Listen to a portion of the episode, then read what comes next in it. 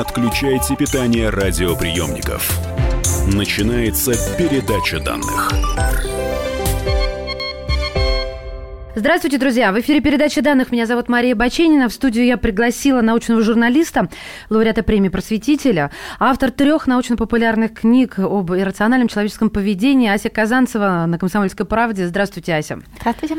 Знаете, я подозрительно отношусь к органу под названием мозг. Я его подозреваю. В чем? Что он меня обводит. Вокруг пальца мозг обводит. Каламбур, да?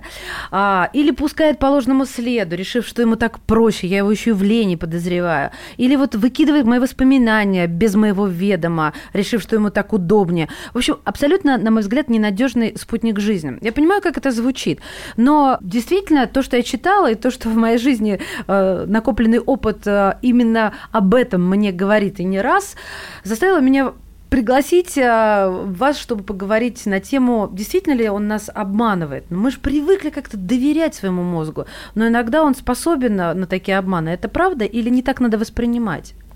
В общем и целом это правда. То есть задача мозга в том, чтобы обрабатывать реальность быстро. И часто он использует э, то, что называется эвристики или эвристические алгоритмы. Это способы быстрого ответа на вопрос – такого, который не обязательно оказывается правильным, но который оказывается правильным, скорее всего, в большинстве случаев. Э, об этом есть замечательная книжка Даниэля Канемана, э, Нобелевского лауреата, называется «Думай медленно, решай быстро». И для того, чтобы сразу показать вам, как это работает, я вот вам и всем слушателям сейчас задам вопрос, пример из этой книги. Попробуйте ответить быстро и не задумываясь, сколько животных каждого вида взял на ковчег Моисей. Так, конечно, я не помню, сколько животных по паре. Э, вот смотрите, замечательно. Э, этим вы демонстрируете склонность нашего мозга давать быстрый интуитивный ответ. Так. Потому что вы услышали какие-то знакомые слова в вопросе. Ковчег, Моисей, Ковчег, да? Моисей, какой-то библейский контекст, ага. и вы сразу отвечаете по паре, и большинство людей отвечает так. И только если вы замедлитесь, начнете задумываться, сколько животных каждого вида взял на ковчег Моисей, то вам может прийти в голову, что Моисей, собственно говоря, никаких животных на ковчег не брал. Что животных на ковчег брал Ной, а Моисей евреев водил по пустыне. Господи, какая И вот эта фраза совершенно... Да, эта фраза совершенно не приходит в голову, потому что, правда, в эволюции, в дикой природе в большинстве случаев выгоднее принимать решения быстро, э, чем принимать решения абсолютно правильно. Когда вы идете по саванне, вы древний человек, и вы видите в кустах какую-то смутную тень, то вам гораздо выгоднее сразу решить, что это тигр, и сразу начать убегать. А не пойти посмотреть. Чем задуматься, да, то ли mm-hmm. это тигр, а то ли нет. А можно натренировать свой мозг так, и, может быть, даже существуют профессии, которые этому способствуют, ну или образ жизни, а, чтобы человек все таки не быстро принимал решение, а думал? Ну, смотрите, мы так Постоянно или иначе склонны, всегда. особенно в ситуации недостатка времени, в ситуации стресса, к тому, чтобы принимать какое-то автоматическое решение. Другой вопрос, что можно автоматизировать какие-то более полезные, более выгодные решения. Э, это легко посмотреть, если мы сравниваем людей, которые хорошо водят машину, и людей, которые плохо водят машину. Э, в критической ситуации, когда кто-то выбежал на дорогу, э, то опытный водитель бьет по тормозам, все равно не задумываясь, просто бьет по тормозам, это его автоматическая реакция. Но если точно так же кто-то выскочит на дорогу перед перед э, неопытным водителем, то неопытный водитель, у него может и не сработать вот эта реакция сразу нажать на тормоз, а он может, например, закрыть лицо руками. Да, да, блондинка на МКАДе, я так этот эффект Но называю. почему сразу блондинка? Потому что бросить руль и закрыть глаза, я видела это собственными глазами. Я вообще почему-то считаю, что действительно блондинки водят хуже. Это э, мой нет, жизненный эксперимент. Нету никаких корреляций э, Согласна между уровнем но меланина, прошу прощения, пигмента. Согласна с этим, но это дело не в этом. Никого не хочу обидеть. И мы не но надо сказать, сказать, что сексизм здесь тоже не очень уместен. Э, Согласна. Статистика не подтверждает, что женщина как-то принципиально хуже водит автомобиль. Хорошо. А скажите мне, пожалуйста, вот что. А могу ли я так рассуждать, что я и мой мозг союзники? Или так неправильно? Потому что вы только что сказали, что он за меня что-то там делает. Смотрите, да и нет. Э, по большому счету мы это и есть наш мозг, наша иллюзия существования личности, понять. результат работы мозга. Э, он, в принципе, конечно, на нашей стороне, но еще раз э, он развивался не в тех условиях, в которых мы сейчас живем. И сейчас действительно нам бывает нужно намного дольше и намного медленнее думать, чем это могло требоваться от древних людей, в связи с тем, что жизнь сейчас намного быстрее меняется, в связи с тем, что количество количество информации, которое мы перерабатываем, стало гораздо больше, и от этого мы все стали намного более специализированными. И каждый из нас, он в чем-то становится экспертом, э, где-то ведет себя высоко профессионально, где-то очень здорово свой мозг тренирует, но в каких-то других областях э, по-прежнему действует довольно беспомощно, а какой-то другой человек натренирован для какой-то другой области, в ней mm-hmm. действует адекватно. А как вы тогда объясните, что а, зона памяти, гиппокам, да, а, и кора, они что-то там вот решают, когда я сплю, да, вообще решают, что там оставить в памяти, что выбросить. А я же вот человек душевный, я все через сердце пропускаю, что оставить, что выбросить. Никак я не могу с этим смириться, и он то есть головной мозг, представляется мне отдельным от меня существом, которым мною руководит.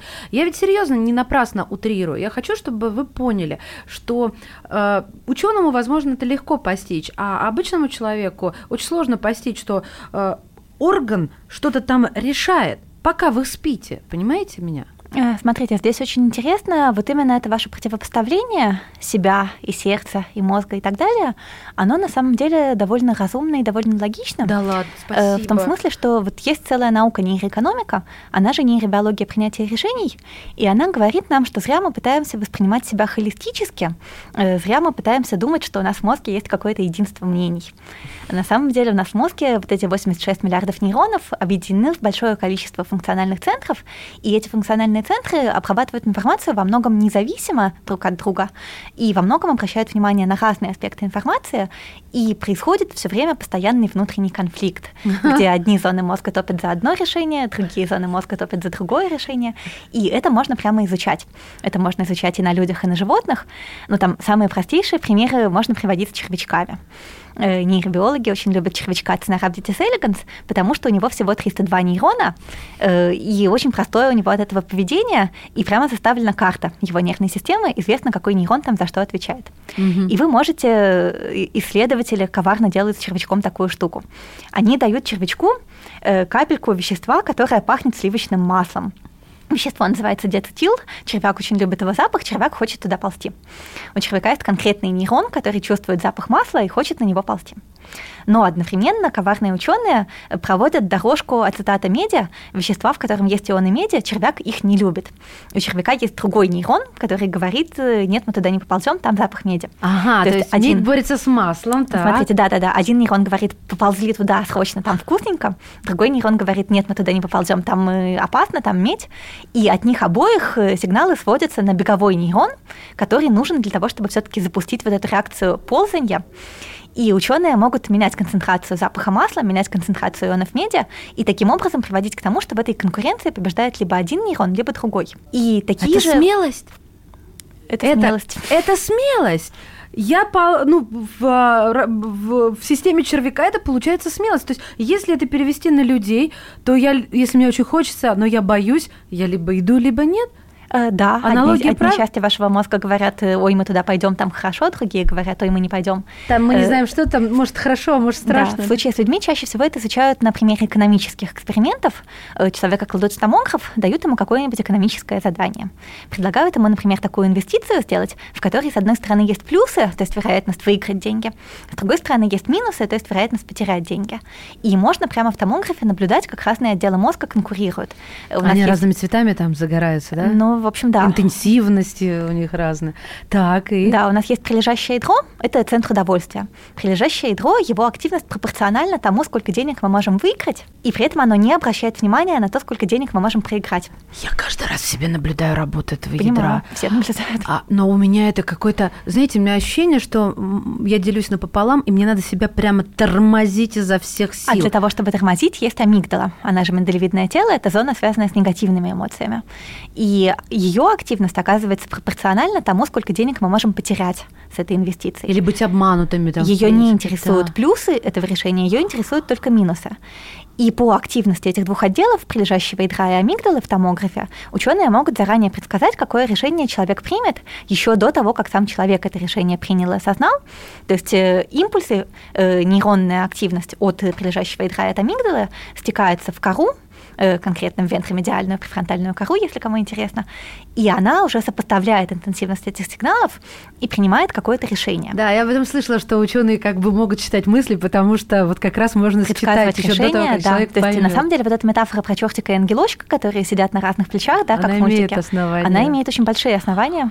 Как же круто, друзья мои. Слушайте, но ведь это же еще и отражение нашего характера. Ведь кто-то более разумен, как мы его называют, привыкли, а кто-то более, ну, куражный, да, такой человек. а, Ну на это влияет куча факторов постоянно. Гусар! Да, то есть, с одной стороны, конечно, врожденные факторы. Э, То, насколько от рождения у нас больше или меньше активны те или иные зоны.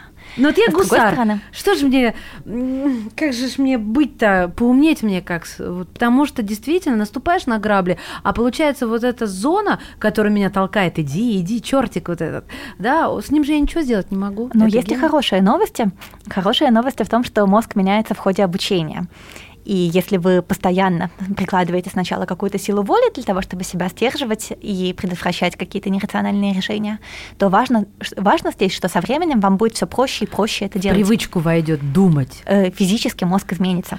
Ответ да или нет? Мы учимся на своих ошибках или на в общем и чужих? целом, да, учимся, ну и на ошибках тоже, но на самом деле более эффективно мы учимся на правильных решениях. То есть чем дольше мы делаем какое-то правильное решение, чем чаще мы принимаем правильные решения, тем проще нам принимать их снова и снова. Ну, потому что тут мы кайфуем еще сами от себя. Ну, мы смотрите, продолжим. вот зубы чистить, да? Сейчас, подождите, подождите, я хочу небольшой перерыв. А, Научный журналист Ася Казанцева. Мы вернемся, не теряйтесь. Не отключайте питание радиоприемников. Идет передача данных.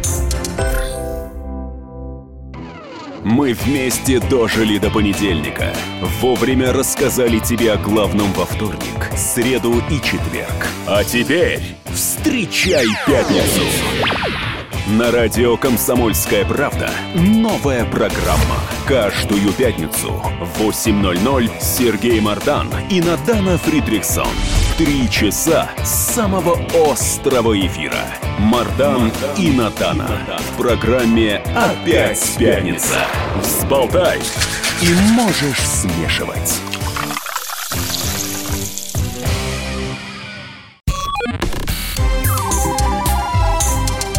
Не отключайте питание радиоприемников. Начинается передача данных. Итак, мы снова в эфире. А, В студии научный журналист, лауреат премии «Просветителя», автор научно-популярных книг Ася Казанцева. Говорим про обман мозга. Ася, я вас прервала. Вы продолжите, пожалуйста, потому что у меня уже подпирают в очереди другие вопросы. Да, я говорила о том, что каждый раз, когда мы чему-то учимся, у нас укрепляются нейронные связи, отвечающие за это поведение, буквально физически. И вот мы, например, чистим зубы, это не требует от нас э, того, чтобы прикладывать волевые усилия. Нам это легко, потому что мы это делали много десятков тысяч раз в своей жизни. А если мы пытаемся к нашей утренней и вечерней рутине добавить какое-то другое действие, настолько же простое, ну там, я не знаю, лицо кремом мазать, э, то сначала мы будем постоянно забывать и забивать, и только потом, когда мы несколько раз себя заставили, неделю себя заставляли, Нет, это не вторую, работает. третью, четвертую. Э, Нет, если достаточно долго себя заставлять, то это станет также Три автоматизировано. недели? Ну, хотя бы. Слушайте, а теперь я хотела про воспоминания. Мы же говорим про обман мозга.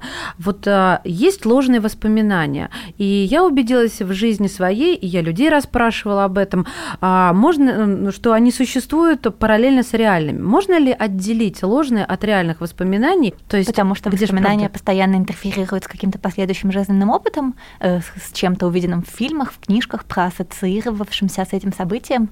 И картина воспоминания меняется действительно каждый раз, когда мы к нему обращаемся.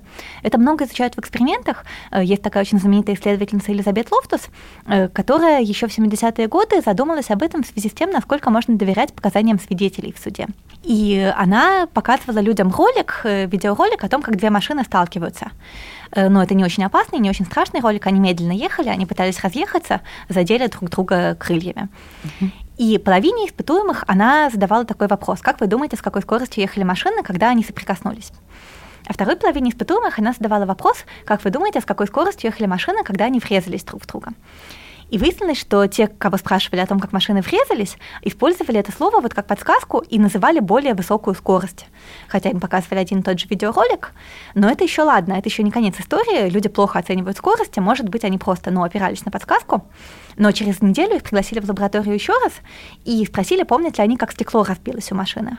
И вот среди тех, кого спрашивали за неделю до этого, как машины врезались, те, кто приписал им более высокую скорость, они говорили, что они помнят, как стекло разбилось.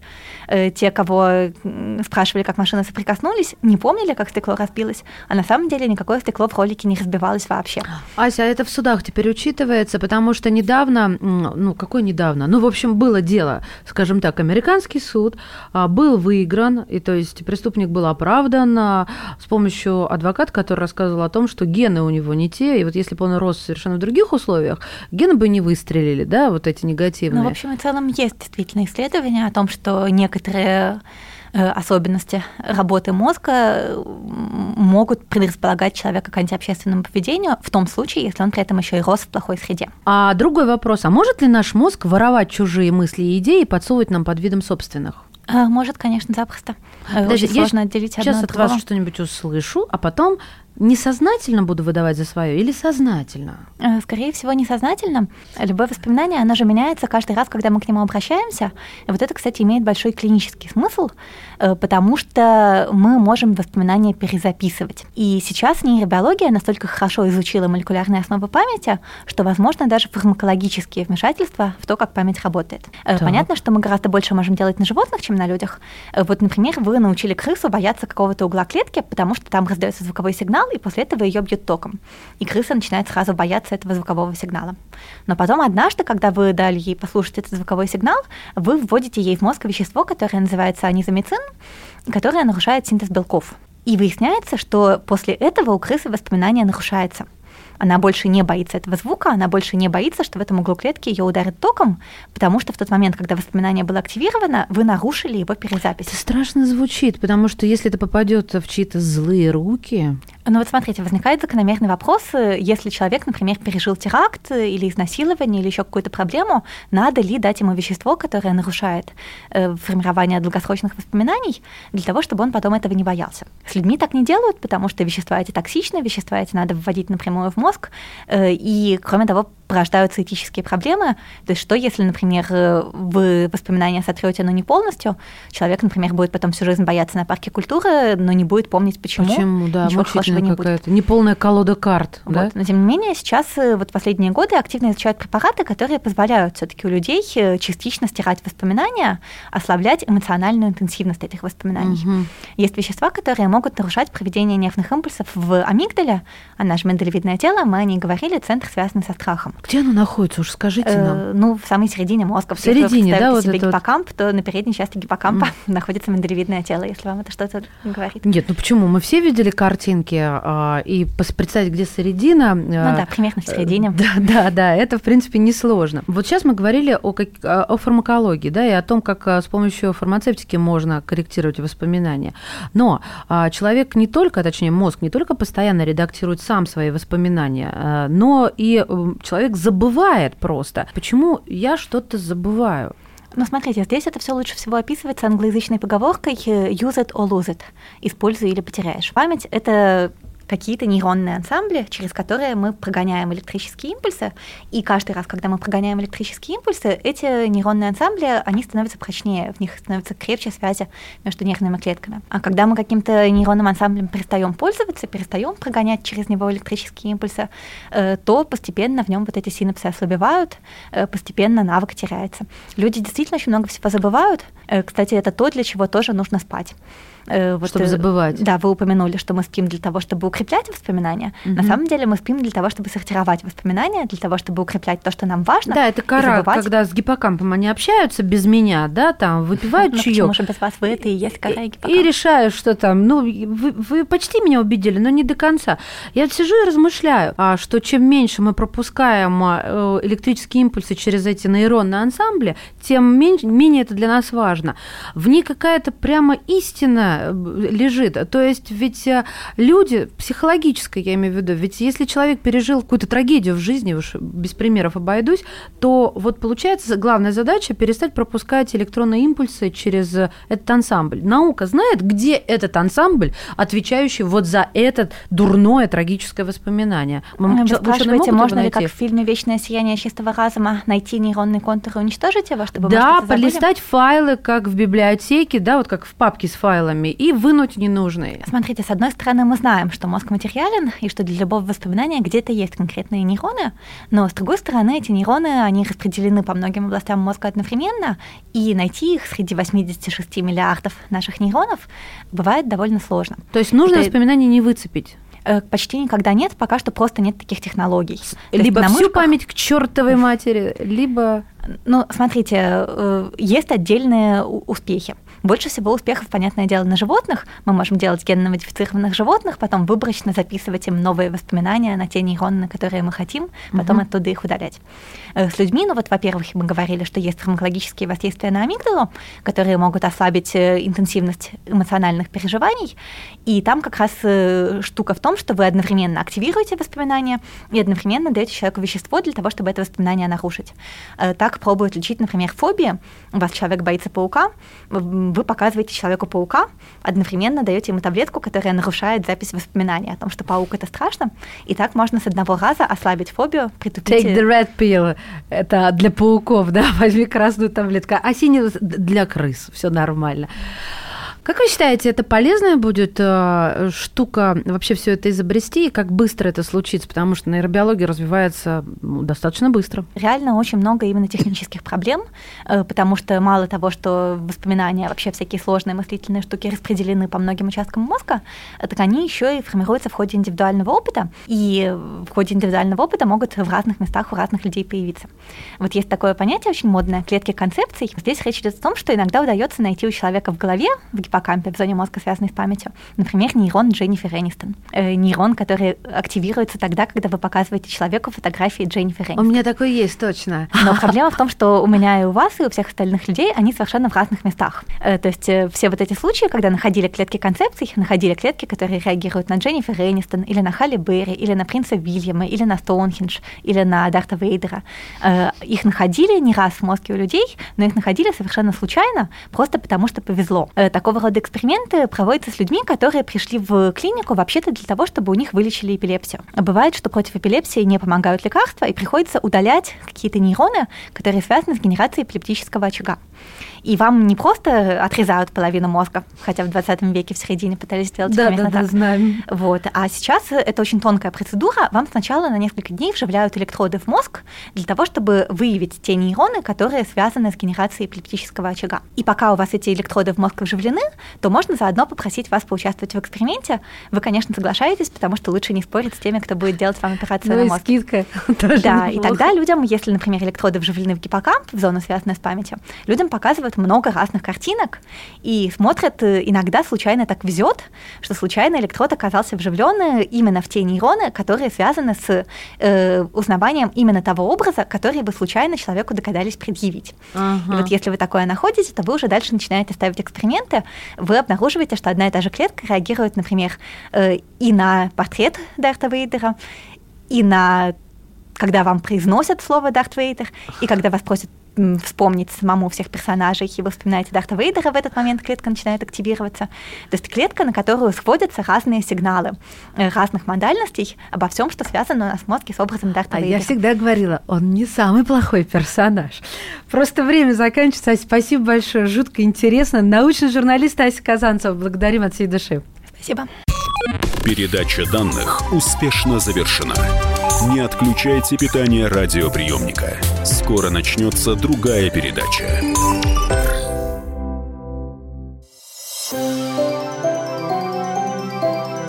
Комсомольская правда представляет. Как тебя зовут? Давид Шнейдров Давид. Почему тебя назвали Давидом? Мама говорила, что звезда родилась. Давид, мы делаем тебе предложение, от которого невозможно отказаться. Синяя или красная таблетка? Я возьму большой куш. Окей, тогда ты пустишься во все тяжкие. Мы всегда платим долги. Самые лучшие фильмы и сериалы по субботам в 9.00 с Давидом Шнейдеровым. Целых два часа смотрим кино по радио.